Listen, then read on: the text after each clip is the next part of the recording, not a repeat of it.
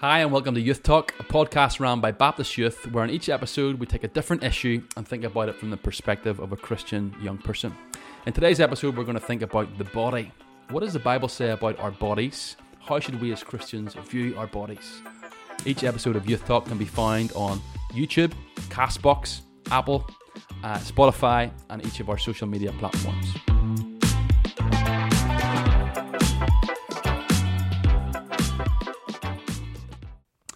Well, in 2022, it doesn't take much for us to think about our bodies. Uh, we're arguably the most body conscious generation that recent history has ever known. Every time you scroll down your newsfeed on Instagram or TikTok or Facebook, whatever the case may be, every time you watch an episode of pretty much any program on Netflix or Amazon Prime, you can quite clearly see the value that society places on our bodies. Uh, you quite clearly see what society deems a, a good body and a bad body. And we are, without doubt, a society and a culture that are obsessed with the body. And uh, as you look around you, uh, even perhaps among your peers, you can see how obsessed we are as individuals about having a good body and taking care of our body um, for whatever reason. And so it really leads to the question as Christians, how should we view our bodies? What does the Bible say about our bodies? And so I really want us to see three things quite briefly about what the Bible has to say about your body, which hopefully will liberate us and help us as believers as we live in a world obsessed with self image and obsessed in particular with the body. Here's the first truth that the Bible gives us, and it's this your body belongs to God. Your body belongs to God. Um, whenever I grew up, I, I, used to have a lot of goldfish. Um, our family seemed to get a lot of goldfish. Probably the reason we had a lot of goldfish was because we would kill a lot of goldfish. So every time we got a goldfish, after a few weeks it would end up dying, and we'd get a new goldfish. And after a few weeks it would end up dying, and we'd get another goldfish probably because we were quite poor at um, feeding the goldfish. We, we were quite forgetful and uh, always forgot to feed the goldfish, and so it would die and we'd get a new one. So I wasn't very good at, at keeping goldfish, and so you can probably imagine my uh, my fear and horror uh, when a number of years ago one of my neighbours and friends uh, said, "We're going on holiday for two weeks, and would you like to look after our rabbit when we're gone?" And uh, they clearly hadn't heard about my track record of keeping animals alive. Um, so I kind of begrudgingly and nervously said, Yes, I'll look after your rabbit when you're gone. And so they went on holiday. And for those two weeks where they were on holiday, I was so aware of how bad I was at keeping my own pets alive and at feeding my own pets. I fed their rabbit like every hour.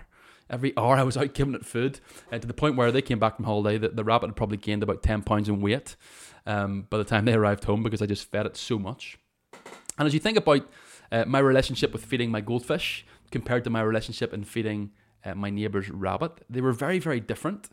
Why were they different? Why was I so lazy and, and, and bad at feeding uh, my goldfish, but so good, overly good at feeding my neighbor's rabbit? Well, the, the reason is that, that for the rabbit, it didn't belong to me.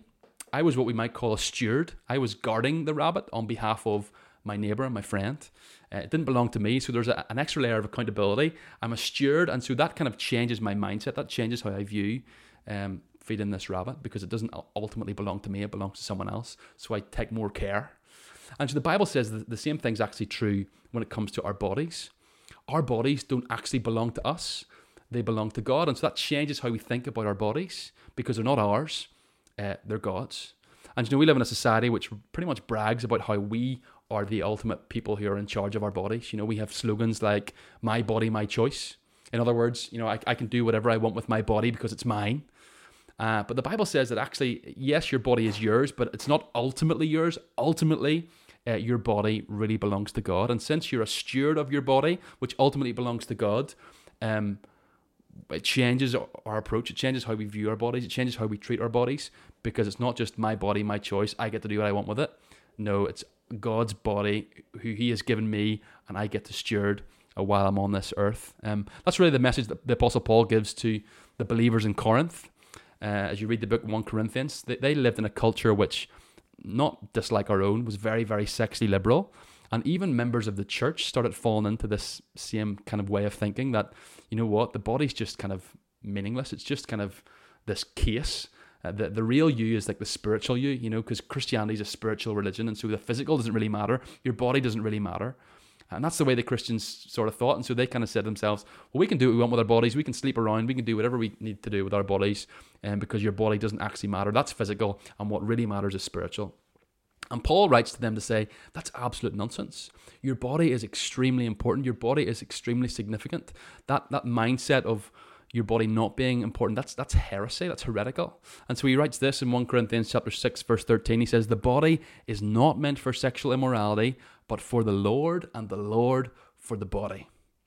And so that verse, among others, reminds us of the first truth that the Bible teaches about our bodies, which is this your body um, belongs to God.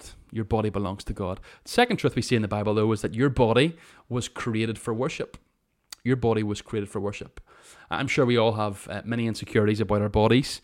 Maybe as you look in the mirror, I'm sure there's countless um, physical imperfections that you would love to change. Maybe you say I have too many spots in my face, my nose is too big, my eyes are the wrong color. Um, we've many imperfections that we see as we look in the mirror and we think about our own bodies. Um, however, quite often the reason these things cripple us is because we actually misunderstand what our bodies are actually for. You know, society generally views our bodies just as a means to feel good about ourselves or to draw the attention of the opposite sex or whatever the case may be. That's kind of how society views our bodies. It's just there to make me feel good about myself. So I'll do what I want with it to make me feel good about myself. I'll do what I want with it to try and kind of get attention from other people. Um, but God didn't actually create our bodies for that purpose and actually viewing our bodies as a means to those ends of just feeling good about yourself or drawing the attention of other people, viewing your body as a means to those ends will actually just ruin you and destroy you and ultimately discourage you. Um, because what does the, the Apostle Paul says? He says, Our bodies weren't created for that purpose. Our bodies were created for something so much more significant. They were created for worship. They were created for worship. He says in 1 Corinthians 6.20, You were bought with a price, so glorify God in your body. Glorify God in your body. And so, while for many people in society, their body is the thing that they worship, it's the object of their worship. Paul says for Christians, it's different. Our bodies are not the thing that we worship, our bodies are the means through which we worship someone greater, Jesus Christ. And so that's how we're to view our bodies, not as the thing that we worship, but the means through which we worship our Creator, God, and His Son, the Lord Jesus.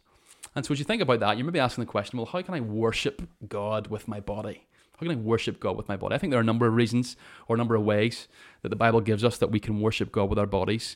Um, firstly, you can offer your body in service, offer your hands and feet in service, uh, particularly of your local church.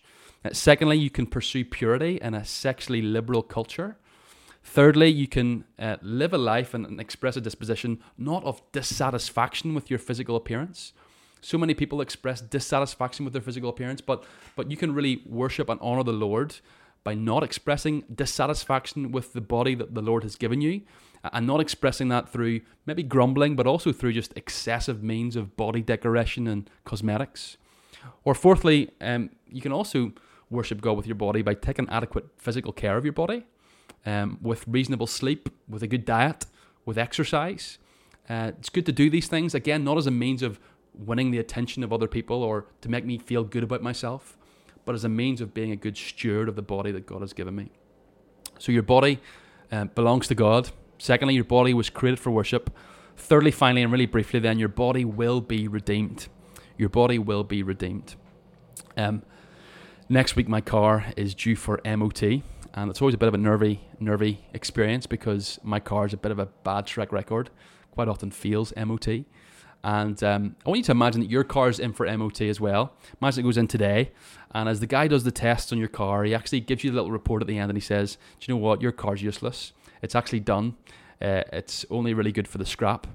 And so you kind of arrange next week to go and to send your car to the scrap yard and get rid of it. If your car's going to the scrap yard next week, and you're going to get a new car next week, um, how, how would you treat your your current car for this next seven days? Knowing that it's going to go to the scrapyard, knowing that you're getting a new car next week, it wouldn't really make sense to to splash the cash. Sure, it wouldn't on your current car. You wouldn't like kit it out with new alloys and spend thousands of pounds getting things changed and getting a new I don't know Bluetooth player and getting it lowered and getting it spray painted. And spend thousands and thousands of pounds. It would make no sense to do that in your current car because you know that in a week you're getting a new car. That car that you've currently got is going to the scrapyard. It would make no sense whatsoever. And the Bible says that's kind of like our bodies. Our current bodies are, in, in one sense, temporary because at the end of all things, we're going to receive, as Christians, new, redeemed, resurrected bodies. New, redeemed, resurrected bodies. Here's what Paul says in uh, 1 Corinthians 15. He says, What is raised is imperishable, it is sown to disorder, it is raised in glory, it is sown in weakness, it is raised in power, it is sown a natural body, and it raises then a spiritual body. Here's the truth all our current bodies are slowly decaying, they're slowly dying. Um, none of us can change that. That's just the reality of life. Your body develops until you're about what, age 21. And from then, you just get older, you just get more wrinkles. Uh, and all these cosmetics and all these products that we can spend a ton of money on, at best, all they can do is delay the process. But the reality is, you're getting older, you're getting more wrinkles, your body is slowing down, decaying more and more. And that's not to mention other things that could happen, like injury or illness, which affects your body in many other debilitating ways. Our bodies are slowly decaying. But the good news is, as Christians, we're getting new resurrected bodies. And so it makes no sense to worship your current body. At the end of the day, it's, it's slowly fading. Yes, we've got a, a, a responsibility to steward it well and to preserve it as best we can. But it makes no sense to worship it, all the while knowing that one day our, our current bodies will be redeemed and we'll get new resurrected bodies. And so all of these imperfections, all these things about my current body, which maybe are limited in some way, even if I've things that I don't like or disabilities, whatever the case may be, one day they're going to give way to new resurrected bodies. Our current bodies, which are subject to stress and fatigue and weakness, will give way to redeemed bodies, which will be powerful, eternal, and continually spiritual filled, uh, spirit filled. And that's good news. And so that that age old problem of sin, which causes um, insecurities about our bodies, they're going to be removed. Isn't it interesting that, that even at the very beginning of time in Genesis chapter 3, when sin first came into the world, isn't it interesting that one of the first effects of sin on Adam and Eve was that they felt shame about their bodies? They immediately realized they were naked and they tried to hide themselves from God and each other because they felt shame about their bodies as soon as sin entered our world. But one day, uh, all presence and traces of sin will be re- removed and we will receive new resurrected bodies. So there's a three truths to remember about your body as you think about living in a world which is obsessed with the body. Uh, firstly, your body belongs to God. Secondly, your body was created for worship. Thirdly, your body will be redeemed. Thanks for tuning into this episode of Youth Talk. If you'd like any other topics covered, uh, please let us know and we can cover them in future weeks. But if not, have a great day.